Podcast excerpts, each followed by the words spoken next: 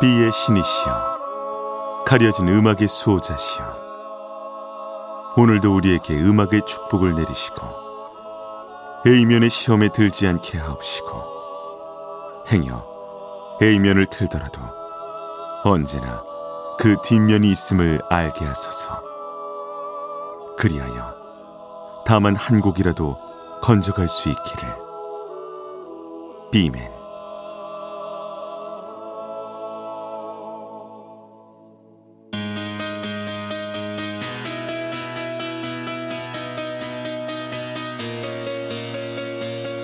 배순탁의 비사이드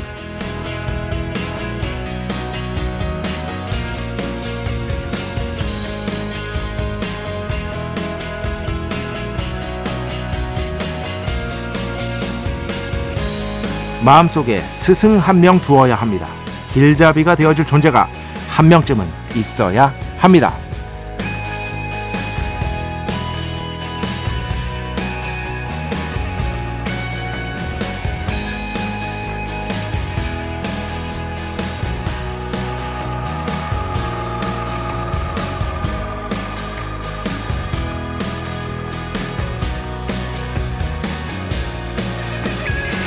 이 스승 개인적으로 알고 있는 사람일 필요는 꼭 없습니다. 어떤 철학가, 어떤 소설가, 어떤 과학자 그 누구든 스승이 될 수 있습니다. 저는 소설가 김훈 씨를 방송을 통해서 딱 한 번 배웠는데요. 이 한 번이 없었더라도 저는 그분을 스승으로 여겼을 겁니다. 이 외에도 워낙 부족한 탓인지 저의 스승이 될 만한 분은 너무나 많습니다. 그렇습니다. 아무리 꼰대 같은 어른이 넘쳐나는 세상처럼 보이더라도 스승이 되어줄 존재는 반드시 어딘가에 있습니다. 2023년 5월 18일 목요일 배순탁의 B side 시작합니다.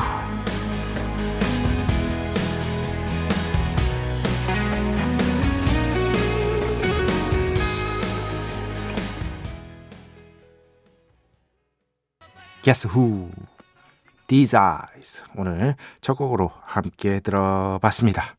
어, 오늘 스승에 대한 얘기를 드렸는데요. 당연, 당연히 저에게는 직접적 스승 임진모 선생님 계시고 방송계의 스승 배철수 선배님 계시고 그리고 또 아, 어떤 뭐랄까 역시나 또 다른 방송계의 스승 김철영 하여튼 계시는데 어, 이 Guess Who의 These Eyes는 왜 틀었냐 조금 복잡합니다. 어, 제가 이제 음악 평론 같은 것들을 당연히 이제 공부하느라고 많이 읽었는데요. 그 중에 레스터 뱅스라는 정말 유명한 록 비평가가 있습니다. 레스터 뱅스. 이분은요, 자서전이 있는 록 비평가예요. 그리고 평전이 있는 록 비평가예요. 어, 평전까지 써진 어, 음악 평론가가 거의 없습니다. 그럴 정도로 이제 록 비평사에서는 아주 유명한 분이거든요. 60년대, 70년대 Creem 매거진을 이끌면서 어마무시한 특히 밴 모리슨의 Astral Weeks라는 앨범이 있는데 거기에 대한 리뷰는요. 이쪽 이제 음악 비평 쪽에서는 어, 명문으로 널리 공인을 받고 있습니다. 그 정도로 유명하신 분입니다. 레스터 뱅스. 네, 레스터 뱅스라고 치시면은요. 아마 보실 수 있을 거예요.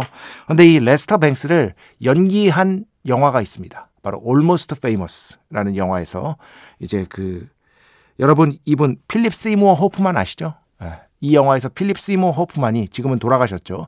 어, 연기를 하는데 그 연기하는 대상이 바로 실존했던 비평가 레스터 뱅스입니다. 저에게는 음악 평론 쪽에서 또 다른 스승 같은 분이기 때문에 예, 그런데 이분이 실제로도 Guess Who를 굉장히 좋아했고요.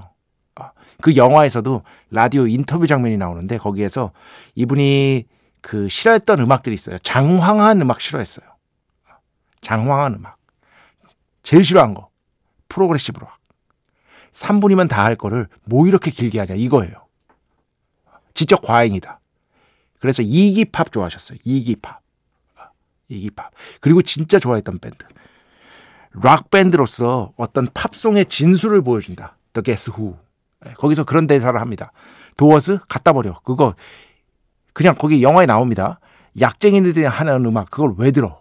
어, 갖다 버려. 하는데 DJ가 저 Doors 좋아해요. 그러니까 그 사람 여기서 필립 시모 호프만이 레스터 뱅스를 연기하면서 뭐라 그러냐? Give me The Guess Who. Guess Who 듣자, Who. 어, Doors 같은 거 듣지 말고. 그 장면이 생각나서 오늘 The Guess Who를 아, 첫 곡으로 골라봤습니다. 서론이 길었죠. 여튼 제가 존경한다는 의미입니다. 레스터 뱅스라는 평론가를. 근데 평론 공부하시는 분들이라면 존경하지 않을 수가 없는 그러한 분인 것이다. 배순탁의 B side 여러분의 이야기 신청곡 받고 있습니다. IMBC 홈페이지 배순탁의 B side 들어오시면 사연과 신청곡 게시판 있고요. 문자, 스마트 라디오, 미니로도 하고 싶은 이야기, 듣고 싶은 노래 보내주시면 됩니다. 인별그램도 있죠. 인별그램 배순탁의 B side 한글, 영어 아무거나 치시면은요. 계정이 하나 나옵니다. 제가 선곡표만 열심히 올리고 있는 배순탁의 B side 공식 인별그램 계정으로 DM 받고 있습니다. direct message 댓글로는 받지 않고 있다. DM으로 사연, 신청곡, 고민 상담 많이 많이 보내주시기 바랍니다. 일상의 사소한 이야기들 얼마든지 대환영입니다. 문자는 샵 8000번, 짧은 건 50원, 긴 건 100원의 정보 이용료가 추가되고요.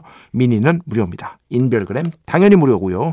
참여해 주신 분들 중에 저희가 정성스럽게 뽑아서 B의 성수, holy water 비타민 음료, 바이라민 음료 드리겠습니다. 배순탁의 회사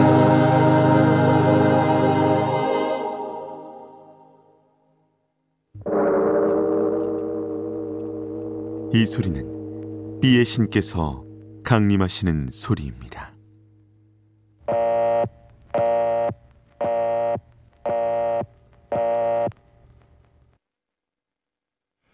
비의 신께서 강림하셔서 저 비의 메신저 배순탁, 순탁배, 라이언배, 베이션토를 통해 존귀한 음악 가사해 주시는 시간입니다. 비의 곡 시간 매일 코나 자, 오늘은 호주 밴드의 음악을 가져왔습니다. 호주 밴드. 네. 뭐, 호주에서 성공적으로 데뷔한 아, 밴드들 굉장히 많죠. 오늘은 그 중에서 요즘에는 호주를 대표하는 밴드가 아마 Tame Impala라는 밴드일 거예요. 좋아하시는 분들 많죠. 저도 너무 좋아해서 뭐 배신의 한수 때도 음악 소개하고 배순탁의 B side 통해서도 여러 곡을 소개해 드렸습니다. 근데 기본적으로 이 Tame Impala 좋아하시는 분이면은요. 오늘 좋아하실 확률이 아주 높습니다. Tame Impala는 굉장히 세련된 음악이지만 가장 그 어떤 음악적인 근간이라고 할까요? 거기에는 사이키델릭 있잖아요. 어, 사이키델릭이 아주 강하게 자리 잡고 있는데 오늘 소개해드릴 밴드도 기본적으로 사이키델릭으로 분류되는데 음악을 들으면 딱 느껴집니다. 아 이거 현대 음악이구나. 지금의 음악이구나 하는 느낌 있잖아요. 그런 것들이 확 느껴집니다. 이름도 재밌습니다. 저 이거 이 밴드 이름 발음할 때 항상 항상 재밌어. King Gizzard and the Lizard 위저드. 장난친 거죠. 참고로 기저드는요, 여러분, 김철영 PD님, 포장마차에서 먹을 수 있는 대표적인 음식, 꼼장어. 그죠? 그죠? 그리고 저, 그, 붕장어회. 안하고라고 하죠, 우리가. 쪼사서 먹죠, 쪼사서. 네. 네. 그리고 멍게. 그죠? 어, 저 어릴 때부터 저 아직도 갑자기 이 생각이 난다. 뭐냐면 제가 초등학교 때부터 저희 집이 그때는 이제 부모님이 이제 그 당연히 예, 가족이 같이 살 때죠. 그런데 항상 일주일에 한 번씩 동네 포장마차에 가족 세 명이 갔어요. 일주일에 한 번씩. 그러면은 아버지하고 어머니는 소주 시켜가지고 안주, 그 꼼장어, 뭐 멍게, 해삼, 뭐 이런 것들 있잖아요. 안 하고 이런 것들을 시켜서 드시고 저는 그걸 안주만 먹었어요. 아, 어릴 때. 아, 소주는 당연히 안 먹었습니다, 여러분. 네. 그래서 제가 그런 음식들에 어릴 때부터 좀 훈련이 돼 있어서 굉장히 좋아해요. 지금도. 그런데 멍게 같은 거는 실제로 못 드시는 분 있잖아요. 그런데 저는 포장마차에 있는 음식 중에서는 못 먹는 게 거의 없습니다. 그러니까 해산물을 좋아하는 바탕이 그때부터 형성이 된 것 같은데 제가 지금까지 얘기한 포장마차 음식 중에 하나 얘기 안 한 게 있죠. 우리가 보통 닭똥집이라고 부르는 닭 모래집. 닭 모래집. 그것도 많이 먹었거든요. 포장마차에서. gizzard가 모래집이란 뜻입니다. 조류의 모래집. 예, 그냥 알아두시면 좋을 것 같아서 말씀드렸습니다. King Gizzard the Lizard Wizard. Catching Smoke. 얼마나 사이키델릭한지 그리고 얼마나 현대적인지 한번 들어보시기 바랍니다. 축복의 시간 holy water를 그대에게 축복의 시간 holy water를 그대에게 축복 내려드리는 시간입니다. 그런데 저희가 이제 그 음악 나가는 사이에 김철영 PD와 저희 어떤 논쟁, 논쟁이 발생했습니다. 예, 대논쟁이라고 할 수 있겠죠. 아주 중요한 문제입니다, 여러분. 뭐냐? 어, 김철영 PD는 이제 포장마차에서 주로 이제 해산물보다는 요리된 것을 많이 먹는데요. 요리된 것. 그런데 그러면서 한마디 더 붙였습니다. 포장마차는 라면이지. 이렇게 김철영 PD가 얘기했습니다. 저는 반론했습니다. 포장마차는 우동이죠. 여러분, 포장마차는 우동이지 않아요? 어? 계속해서 저 앞에서 포장마차는 라면이라고 하는데 청취자 여러분, 여러분의 선택을 기다립니다. 포장마차는 우동인지 라면인지 그냥 심심풀이로 재밌잖아요. 한번 선택해 주시기 바랍니다. 저는 이거 이거는 난 못 걷겠어. 포장마차는 우동이다. 오죽하면은 자 보세요. 자 선생님 결정적인 증거가 있습니다. 아예 그 상품이 있어요. 포장마땡 우동이라는 있어요. 그 살 수 있는 네. 포장마땡 라면 없잖아요. 여튼 여러분의 현명한 선택, 어, 현명한 선택. 막 그렇게 PD의 권위에 굴복하고 그러시면 안 됩니다, 여러분. 예. 정확한 선택을 해주시기 바랍니다. 자, 어, 축복 내려드릴 분. 음, 7660번. 간만에 순탁 형님 라디오 듣네요. 원래는 이 시간에 저 꿈나라가 있어요. 졸리면 주무십시오. 졸리면 안, 그, 정말, 그 의사 선생님들한테 저 여러 번 얘기 들었는데요. 인체가 잠을 요구할 땐 자야 된다. 아, 인체가 잠을 요구할 땐. 안 그러면은 그것이 바로 건강을 해치는 지름기다. 건강 해치면서까지 라디오를 들을 이유는요. 그 어디에도 없습니다. 정말로. 그러니까 편히 주무시기 바랍니다. 네, 음, 서인혜 씨. 여기는 바로 취향이 같은 공간. 그죠? 제가 어, 항상 말씀드리죠. 음악이라는 취향으로 하나 되는 공간. 배 작가님은 그런데 매운 음식 잘 드세요? 아주 사소한 이야기들. 이런 거 좋습니다. 좋아합니다. 그런데 잘 먹지는 못합니다. 땀을 많이 흘립니다. 약간 그 중독성이라는 게 있잖아요. 매운맛에. 그래서 좋아는 하는데, 그, 예를 들어서 그런데 그런 건 안 먹어요. 그, 제가 떡볶이도 좋아한다고 말씀드렸잖아요. 떡은 싫어하는데 떡볶이는 좋아한다. 예, 제가 분명히 말씀드렸죠. 저는 모순적인 인간이다, 기본적으로. 어, 떡은 진짜, 김철영 PD님 저 떡 안 먹는 거 아시잖아요. 안 먹잖아요. 그런데 떡볶이는 좋아해.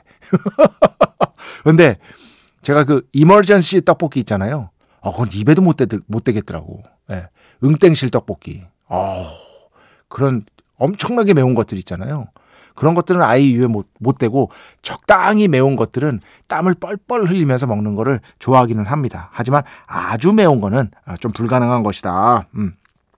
박혜상 씨. 아, 코를 왜 이렇게 먹어요?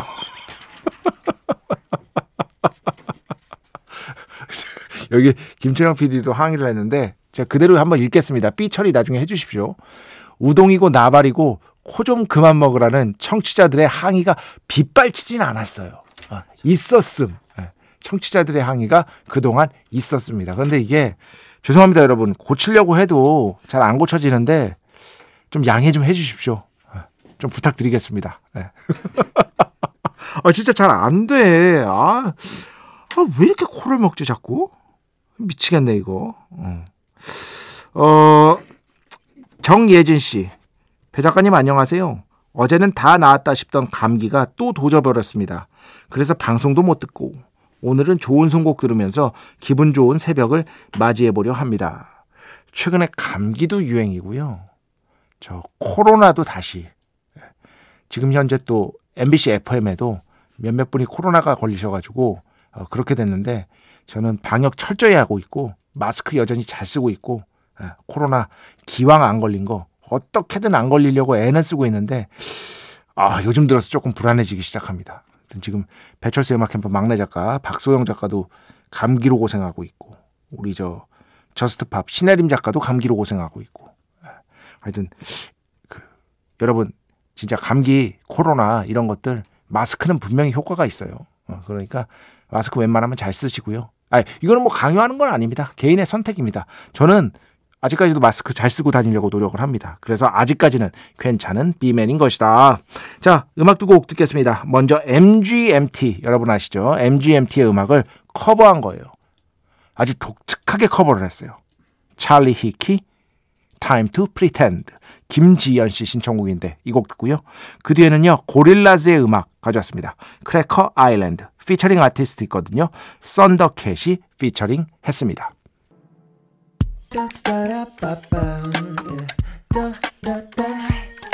배순탁의 B-side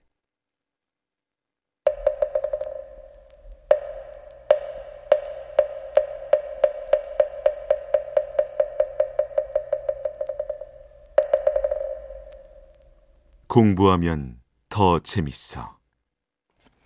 공부하면 더 재밌다고 저 혼자 우겼지만 이제는 많은 분들이 이거 해달라 저거 해달라 대놓고 요청하고 있는 그런 소중한 코너 공부하면 더 재밌어 시간입니다. 자 오늘은 어제 말씀드렸죠. 9028번으로 예, 더 스트록스 이제 올 여름에 이미 여름이지 뭐. 아, 왜 이렇게 더운 거야. 올 여름에 펜타포트 락 페스티벌에 headliner로 오는 이 스트록스가 얼마나 좀 중량감이 있었는지 락 음악의 역사에서 말이죠. 거기에 대해서 좀 알려달라 그래서 거기에 대해서 아주 역사적인 맥락을 통해서 설명해 드리도록 하겠습니다. 기본적으로 이거 아시면 돼요. 작용 반작용의 법칙. 작용 반작용의 법칙. 되게 단순하게 설명드리면 락이 락 본연의 에센스를 잃고 뭔가 거대해지고 거창하려 할 때, 거창해지려 할 때 반작용이 나타납니다. 락의 역사를 아주 단순하게 보면 그렇습니다. 1960년대로 넘어갑니다. 과거로 갑니다. 락이 사이키델릭 락. 약물과 함께 락 음악이 확장이 되기 시작했죠. 그런데 그때 비슷한 시기에 그것과는 완전히 반대의 흐름이 나타납니다. 그걸 우리가 garage 락, 예, 예전 그러니까 그때 당시에 거의 주목받지 못했던 락 음악들이었는데 나중에 우리가 흔히 garage라고 하는 garage 락이라고 부르게 됩니다. 이 garage 락의 특징은요 뭐냐면은 원시적인 락이에요. 그래서 제일 중요한 게 뭐냐 여러분 그 락이라는 게 말이죠. 제가 항상 말씀드립니다만 몸과 마음의 정치거든요. 원래 락은요 50년대에 김정환 PD는 잘 아시지만 엘비스 프레슬리에 무슨 정신이 있어. 그냥 그거 다 춤, 춤곡이에요. 춤곡. 어, 물론 파고들면은 그런 것들이 있을 수 있겠지만 기본적으로는 육체를 위한 음악이었어요. 락앤롤이라는 것은. 춤추기 위한, 괴성을 지르기 위한. 그리고 코드가 엄청나게 단순했습니다. 복잡하지 않았어요. 어, 연주하기 쉬웠습니다. 어, 그런데 그게 60년대 사이키델릭이 되면서 얘네들이 폼을 부리기 시작하는 거야. 폼 잡기 시작하는 거야. 한마디로. 우리도 예술이다. 우리도 예술가야. 물론 그것도 의미 있고 오히려 그런 음악들이 훨씬 더 주목을 받았죠. 하지만 정반, 그죠? 작용 반작용. 그 밑에서는 거라지 락이라는 분명한 흐름이 있었고 이게 나중에 70년대 펑크로 그 명맥을 불연속적으로 이어간다. 이렇게 생각하시면 됩니다. 그럼 70년대 뭐가 있느냐? progressive 락이 있잖아요. 그리고 락 밴드들이 progressive 락이 아니 더라도 이미 거대화가 됐어. 대표적으로 롤링스톤스 같은 밴드. 롤링스톤스, 핑크 플로이드 이런 밴드들이 영국이 지금 1976년에 IMF가 터져서 금융 구제를 받거든요. 완전히 영국 경제가 몰락합니다. 그런데 저 멀리서 관조하듯이 삶을 비판하는 걸로 만족하고 있을 때 그러면서 엄청난 자본을 벌어들일 때 펑크가 저건 우리의 삶을 조금도 대변하고 있지 않은 음악이다. 라고 하면서 펑크가 출현을 하죠. 펑크는 어떤 음악입니까? 조금의 장식도 없는 음악이죠. 단순함의 극치. 코드 3개만 아, 어, 배우면 할 수 있는 음악. 이런 식으로 작용, 반작용. 그럼 90년대 후반은 어땠느냐? 그런지 락이 펑크의 명맥을 이었죠. 너바나의 앨범 제목이 아예 섹스 피스톨즈에게서 따온 거잖아요. 그런지 락이. 그러면서 락의 어떤 뭐 모든 락이 반항적인 건 아닙니다만 어쨌든 주류에 반하는 락의 정신이 다시 한번 불타 올랐습니다. 그런데 이게 post grunge가 되면서 점점 더 상업화가 되기 시작한 거예요. 앨범을 막 천만 장씩 팔기 시작했습니다. 밴드들이. 사실 뭐 훌륭한 밴드들이 그렇게 팔면 못, 모르겠는데 어디 좀, 아, 쟤네까지. 이런 흐름들이 계속해서 grunge에서 post grunge로 되면서 변질된 측면이 있단 말이에요. 그때 뭐가 나타, 나타났습니까? post punk revival이 나타났습니다. 이걸 garage 록 revival이라고도 부릅니다. 둘 다 어, 같은 장르입니다. 기본적으로는 비슷한 장르인데 여기에 핵심이 누구였냐? 바로 더 스트록스를 비롯한 post 락 revival 밴드들이었습니다. 이거 역시도 작용 반작용의 법칙인 거예요. 작용 반작용. 대표적인 밴드 더 스트록스. 오늘 호주 얘기 계속 나왔는데 호주의 더 바인스 그리고 프란츠 퍼디난드 그죠? 화이트 스트라이프스. 근데 이게 음악 스타일이 또 다 달라. 근데 음악 평론대에는 뭐 그런지 락도 스타일 다 다르잖아요. 스매싱 펌킨스는 progressive랑 뭐 dream pop 그죠? 사운드 가드는 헤비메탈. 앨리스 인 체인스는 사이키델릭. 그런데 alternative grunge로 다 묶어버렸잖아요. 이것도 음악 스타일이 다 다른데 그때 당시에 post 록 revival로 불렸던 것이다. 요 정도로 작용 반작용으로 이해하시면 아주 그 역사적인 맥락을 추적하기가 쉽습니다. 더 깊이는 그거는 저 같은 사람 알면 되고 여러분은 거기까지 아실 필요는 없는 것이다. 자, 그래서 오늘 그 1960년대 거라지 락의 대표곡 하나 듣고요. 그 다음에 스트록스의 대표곡 하나 이어서 듣겠습니다. 비슷한 지점들이 분명히 발견되실 거예요. 자, The Kingsman, 루이 루이 듣고요. 그 뒤에는요, The Strokes, Someday 이렇게 두 곡 듣겠습니다. The Strokes, Someday, The Kingsman, 루이 루이 이거는요, 제가 처음으로 접한 게 루이 루이는 본조비가 라이브에서 부른 거를 보고 원곡을 찾았던 기억이 나요. 그게 아직도 기억이 납니다. 자, 음악 두 곡만 더 듣겠습니다. 어, 먼저 안리의 음악 가져왔는데요. Summer Candles 먼저 듣고요. 그 뒤에는요. 6517번으로 신청해 주셨습니다. 양방원 Spring Breeze. 네. 제가 정말 존경하는 분 중에 하나입니다. 양방원 Spring Breeze. 아, 이분 음악이 진짜 많이 알아요. 그리고 거의 잘 때 빼고 음악만 생각하시는 분 같아요. 안리 Summer Candles 이렇게 두 곡 들었습니다. 자, 오늘 마지막 곡입니다. 오랜만에 어떤 날의 음악 듣겠습니다. 취중 진담 아니고요. 취중 독백. 이 곡 들으면서 오늘 순서 마칩니다. 오늘도 내일도 비의 축복이 당신과 함께